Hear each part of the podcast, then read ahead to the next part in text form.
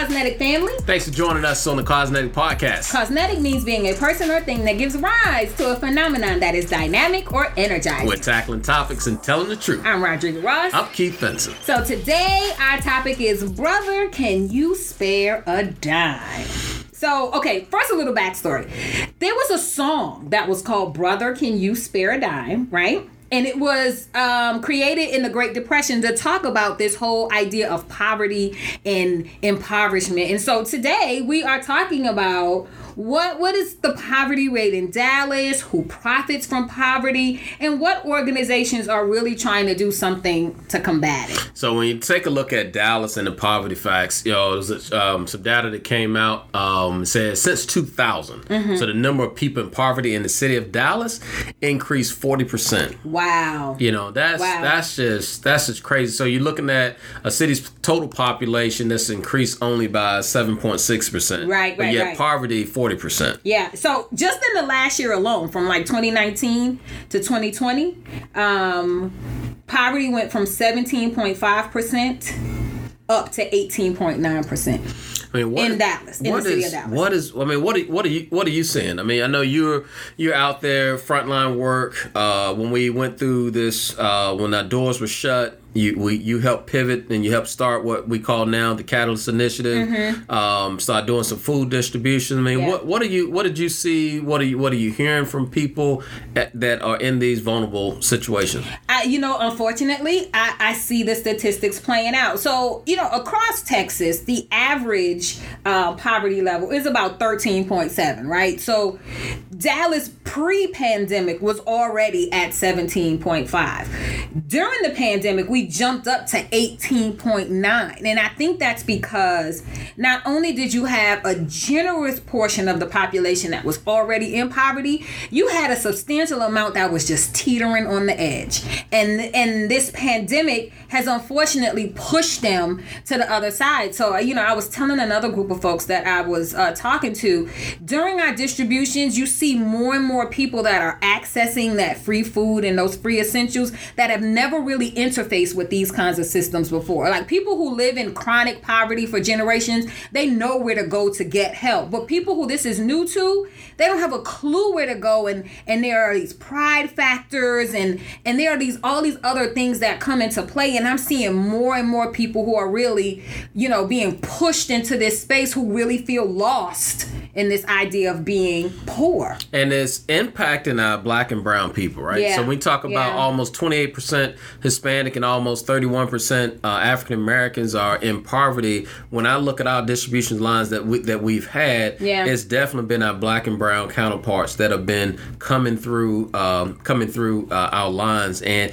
and it's, it's not uh, so much. And I heard it's, it's, not so much all people that you know when you quote unquote like poor, right? Right. But right. It, it is people who uh, look. I am making it from day, from day to day, to day. and I need this extra, yeah. and I can't tell you how appreciative people are. Yeah. I mean, yeah. people, thank you guys for, for doing this. And I mean, and and it's uh, I had one guy like, hey man, you guys bless me. I just wanted to give this to you all, mm-hmm. so, so you, since you guys been such a blessing to me. Yeah, yeah, and I mean it makes sense because the reality is there are more than twenty seven thousand Dallas residents who live in poverty, but they have full time jobs, right? So imagine if you have a full time job and you're struggling when the rest of the community starts to constrain and they're struggling, you even get pushed further behind. And a big chunk of that number is single moms. Mm. And so mm. those who are affected, they can't find childcare. So now their work schedules may be disrupted, or they've had to make the decision whether they have to stay home with children for virtual learning or, or whether to go to school. They are really feeling the brunt of poverty in Dallas. Yeah, it broke my heart when you talk about, you know, uh, staying home for the online learning. Yeah. Um, you know, uh, talking to uh, a person that uh, was part time staff worker, mm-hmm. and she, um, her son was home, and fortunately that she stayed with her mom for, for her mom to be able to deliver the online curriculum. So I was like, well, man, if yeah. if you if if your mom wasn't there, what would what happen? What would like, you do? I, she said I would have to quit my job. I was wow. like, man, you know, so wow. this pandemic has put people, you know, in this vulnerable position, um, you know, as it relates to you know dealing with you know different issues that it's going through. Yeah, and you know, there are a lot of people out there who have their opinions about what could be done, what could not be done, but you know for as far back, even pre-pandemic, for uh, as far back as about two or three years ago, there has been kind of this siren being rung in Dallas that's saying that you know, a- as a city, is Dallas doing the best that it can in helping its poorest residents escape poverty? Um, and and there is some some fairly credible evidence to say uh, maybe not, maybe not. So you you just have to really think because a, a city with these kinds of poverty levels, you you don't get those numbers overnight, right? Like for many of the folks who are in poverty, this is a generational thing. Like they were born in poverty, their parents were poor, sometimes their grandparents are poor, and unfortunately, their children almost seem destined for that same uh, outcome. I mean, there's there's some organizations out there I think that are definitely doing some very proactive things to, Yeah. to be able to Harmony uh, Ministries that's a part of uh, Concord Church.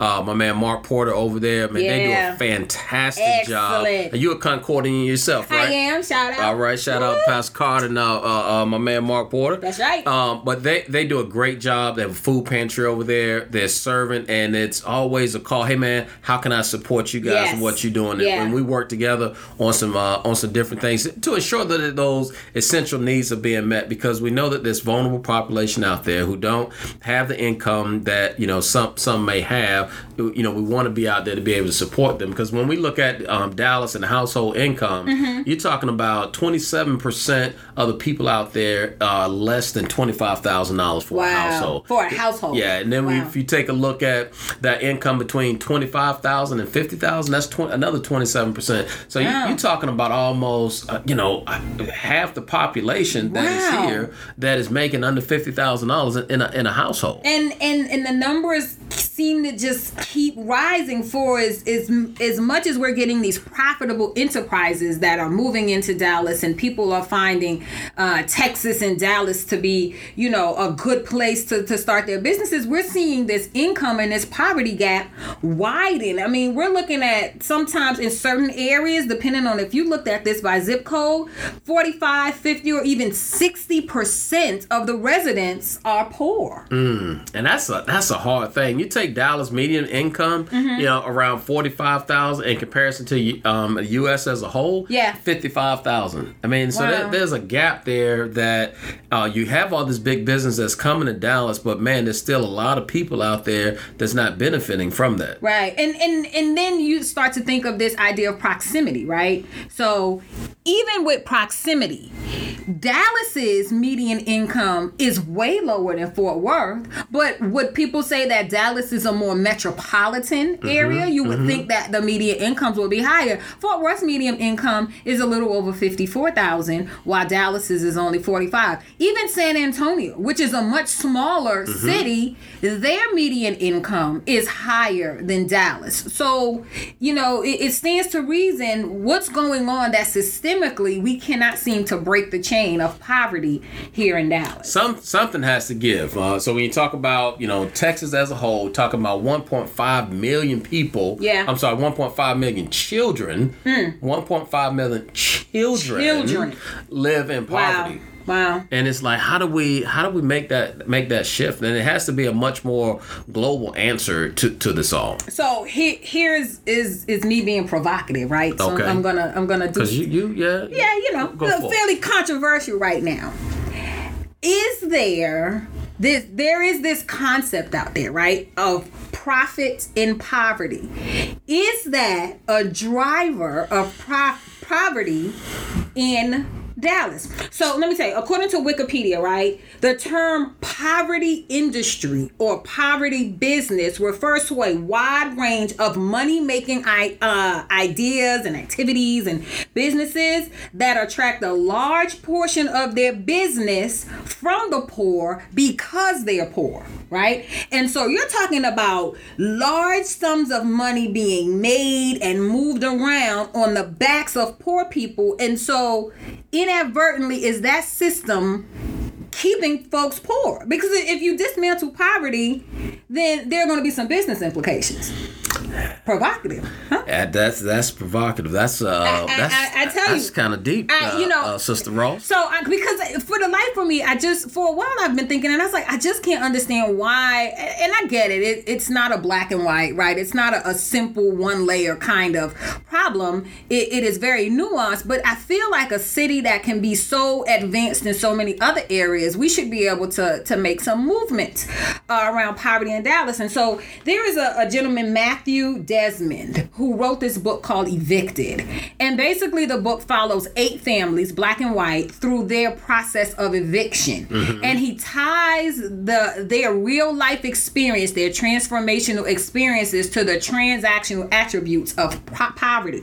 And one of the things he outlined was that when folks who are trying to eradicate poverty or address it or whatever, and they have these conversations with folks who would deem themselves middle class, they they find that middle class people have an inaccurate perception of what poverty is right? So he said they they did a study and they took um, this group of middle class folks that they were asking for donations on this tour to some of the areas where the donations could could uh, be used. And, and as a part of the tour they got to go into the homes of some of these poor families. And in one of the homes I, they saw like a big screen tv and they saw that one of the kids had on you know a new pair of sneakers. And so after the tour they're doing this debrief and they found that the middle class people were feeling incredulous and some of them were even angry when they walked into the home of a low income household that had a big screen TV and their children had on new shoes knowing that those children probably received free and reduced lunch. Like it was almost like in the back of their mind we want you to act poor. We we, we don't want you to mm, mm, experience the mm, luxuries and if you can do that then you don't need me. But they don't understand that poverty causes you to to get stuff and do stuff that we wouldn't necessarily think to do. And having worked in these neighborhoods, I tell you, I promise they ain't pay full price for that for that big screen yeah, TV. yeah, I I'm, I'm, promise. I'm, I'm, I'm sure about that. I mean, but we we have to do something about this. We, we said earlier that 1.5 million of Texas children live in poverty. Yeah. You break that down, you know, about 35 percent. Uh, I'm sorry, Dallas has the second highest child poverty rate in the U.S. in the not in Texas. Not in Texas, but Good but in but in the U.S. Who who's the first? Uh, you got um, who's the first? Uh, Philadelphia. Wow. Philadelphia has thirty. they, Uh, they're at thirty six percent. Yeah. Man, you know, Yeah. it's just that's man, it's heartbreaking. I- So been there, been there. Uh, family, we we grew up in uh, Dale's home in uh, Mm-hmm. Portsmouth, Virginia, um, and you know, i here's the crazy part is that I had a. We moved out when I was ten, but I can only remember great things. Now maybe because I was ten, right, or under Right, ten, right. and you know I don't know what life problems is. Yeah. But even when I look back now, it's like uh, I, I can see a couple of things like, eh, okay, but like I just remember good times. Yeah, yeah. I mean, family, you know, hide and go seek, one o'clock in the morning. Uh, we're playing. Um, family sitting on the porch. You know, uh, we have block parties. Uh. Yeah. You know, somebody comes out and play. I mean, but living in that environment, it's not like you know everybody see doom and gloom, but Yeah. there's a lot of love and a lot of family connection and engagement that goes on in there. And there's this sense of people looking out for each other. Yeah. That's you know in those in those communities too. And you know, you can go to the extreme end on, on, on some things also. And I have a few stories like that. But I tell you, my my experience in, in living in the projects and living un, under what we call poor, uh, man, that's just great memories for me. Yeah, you know, I, I would echo that sentiment because we absolutely uh, grew up poor. But there were now that I think back on it, I don't think I realized it as a child because you just you really just don't know that you don't know. You kind of key in on something. But now that I look back on it, there were absolutely times that my mom would have to go down um, and we would get the food boxes right, and we would um, she would have to go alone because the way the system was set up was that if you were married, they wouldn't give you a box because they figure, well, if it's you know a couple, you guys should be making money. That was patently untrue. So my mom would go down and get this box of of food, and my dad would kind of wait down the block or around the corner and then help carry it home. And then I remember getting the box at home, and we'd have to put away this food. Like we were excited to get, but the food in the box. First of all, the cheese that you used to get. When I tell you that makes cheese. the best macaroni and cheese ever. Oh, my mother could work magic with that cheese. That's a mean grilled That's cheese a- to go along with ooh, that too. Yes, sir. But then the other stuff in the box literally would be a can with a white label with plain black block letters that said beans. Or one can, my favorite, the one that just said pork. Mm. I don't really know what was in that can, mm-hmm, mm-hmm, but mm-hmm, we were we were able to get that, and when we got that, we were like, okay, there's stuff in the cabinets. Now I will say we didn't really eat that pork. We was a little nervous of that can, Okay. so that one was f- for last last. Okay, we didn't okay. because I don't uh, pork. It just said pork, and it had a little picture of a pig on it. So Yeah. there's that. But you don't know as a kid, right? You Right. just like, okay, this Right. is how people live. This is what you do. You could kind of see the stress on your parents, but it's not until you get exposed as an adult that you realize, oh yeah, that's uh, that's not good. Yeah, and one of the things and that really concerns me right now is around education because that's one of Mm-hmm. the biggest drivers when you talk about poverty. If you don't have a certain level of education, it's just hard to be able to, Yeah. to move on. And Yep. so when you have a lot of nonprofits that are working in this space now to really allowing young people um, options as it relates to to education, because education is not always four year education. Right, right. Um, it is, you know, you got the technical uh, side of things, you got Mm-hmm. vocational, you got, you know, uh, community college. And I would tell you that, man, the community college system, uh, Yeah. Dallas College here, uh, I think is is all that Yeah, and is. some. Yeah, uh, I'm gonna give a shout out. We've had my man, uh, Dr. Joe Seabrooks, uh, on a, on the Cosmetic podcast uh, Mm-hmm. in, in the past, um, and just to be able to talk with him, partner with him, and um, how they address they, you know, so yes, they address the educational uh, needs there because kids are going to school, Yeah. but they spend a lot of time in the space of that those individuals. So Yeah. not just the student uh, who's taking a class, Mm-hmm. but that that individual who lives in this community and what is their welfare uh, like. They want to provide the different services, and so on campus they're distributing food. Um, uh, shout out also to uh, President Bob Mong, also Mm-hmm. over at uh, UNT Dallas in a great way. I mean that UNT Dallas, you know, for a four year school, you know, yes they're about the education, but they dig deep down into Yeah. the community Yeah. to make sure that their students have the different resources that they need just to survive. Right, that wraparound programming concept, that the idea that their students come to them as whole, you know, people with these multidimensional challenges and things that get in the way. And I mean, even when you're talking about education, most people, you know, would assume that we're already that we're always talking about post high school. But when you live in poverty, just getting a high school diploma can be a challenge in and of itself. And how do we help people at base, right? Right, Get right. that like it- there are very few options for people without that base of at least a high school diploma. You know, one one of the great things I'm proud of is uh, Giselle Patterson, our executive director for the T. Boone Pickens YMCA and the scholarship program that she she leads. Yay, Giselle! Yeah, I Yes. Mean that, that scholarship program is is, is incredible. And it's a four-year scholarship. It's a four-year Yes. scholarship, and then uh, two thousand dollars a year Yeah. that you can get. And I can tell you that that makes now you don't know nothing about that because because your your kids, you know, they Oh, they, they, well. they, you, know they you know, they have my full, kids, full they got scholarship. full scholarships yeah, you for know. while, but they mama didn't. so I, I, I understand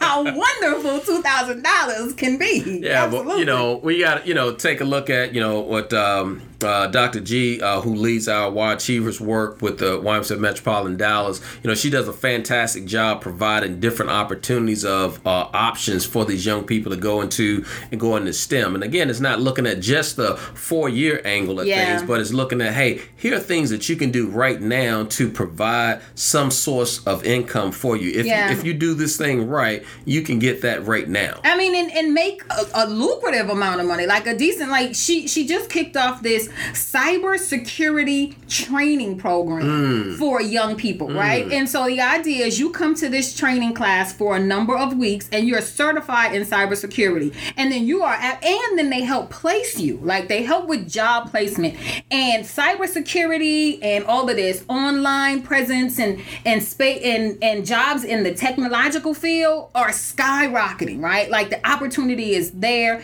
and you don't have to go. uh, Definitely don't want to discourage anyone from getting a four year degree if that's what they choose, but you can get that and get your certification and work and try to lift yourself or your family or whomever out of poverty. Like there are absolutely a lot of different ways um, that folks can get out of poverty, but I, I think we would be remiss if we didn't if we didn't talk about some of the systemic triggers, right? So there, mm-hmm. there while for as many things as there there may be available to a person to kind of combat poverty, there are some systems level, some really baked in, you know, things that that keep people from really being um, great, like the young folks say today. Let, they just won't let them be great. And what would you say some some of those things may be? When you think about those those different systems. Yeah. So for instance, uh, mixed income housing. Okay. Right?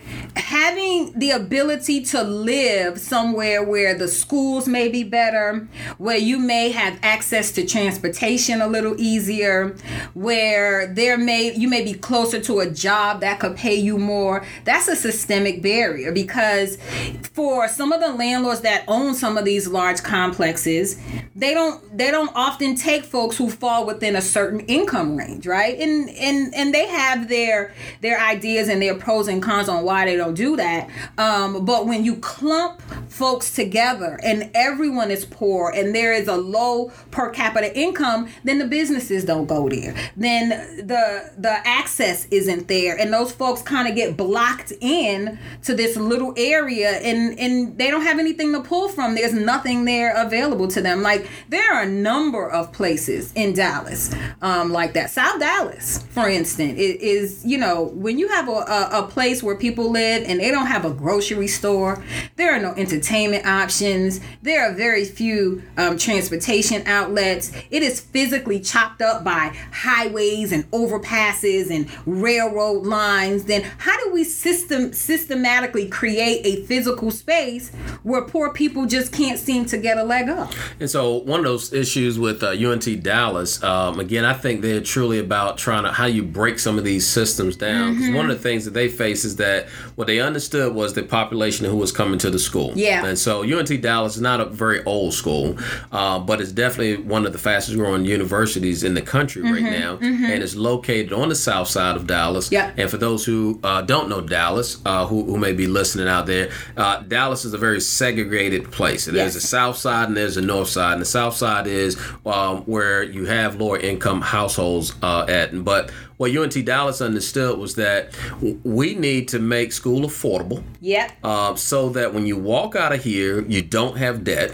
Right. And and they have that right there. So box check. Mm-hmm. And then we need to give people who live in Dallas access to this university because mm-hmm. we know the students that we're attracting right now students who are going to be uh, a little bit older yep. and then folks who uh, may not be able to pay the high cost of what tuition is mm-hmm. and so mm-hmm. they built in a um, transportation line uh, bus line yes. to, to the school that was and so innovative they they, they yeah. fought that yeah and um, some may say like why are you bringing that because you got to know where UNT Dallas is it's not mm-hmm. highly populated around nope. there in terms of businesses and all that nope. definitely neighborhoods and communities communities around there, but you you're going to that destination for a specific reason. Right now, that's uh, go to the university. But what people do recognize is that um, that place is a hot spot, and in the future, there's going to be homes that's going to mm-hmm. be built mm-hmm. around there. There's going to be big businesses that are going to be uh, be around there. Yeah. But we have to be able to get people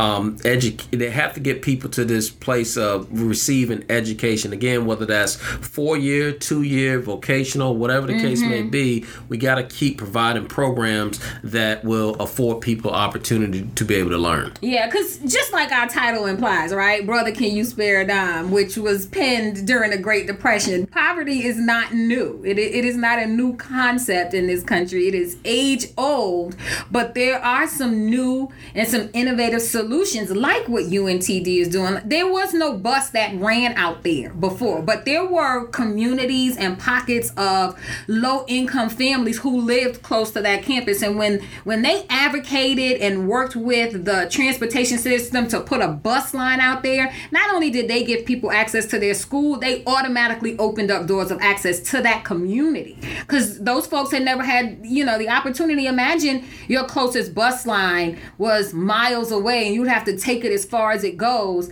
and then walk the Mm-hmm. remainder, you know, of the way. And so they've taken and and how does that impact you getting to work and getting your children to school and getting home from work and the time it takes to to do those things. And so when they moved specifically and intentionally into that lower income community and started busting up some of those systemic barriers, they they are lifting that whole community up and you know serving what what they primarily do is educate people. Right. Yeah. And so we got to be able to advocate for kind of this private sector, private sector, I mean, public and private to Yeah. be able to come together, work together to help with some of this because, you know, you know, Dallas as a city may not be able to bear all the costs. Yeah. But there's enough people that are coming in town, enough big business that is coming in town to be able to help support, you know, creating some level playing field of, of sorts Mm-hmm. uh, for some number of people. We may not, may not be able to resolve it all 100%, right?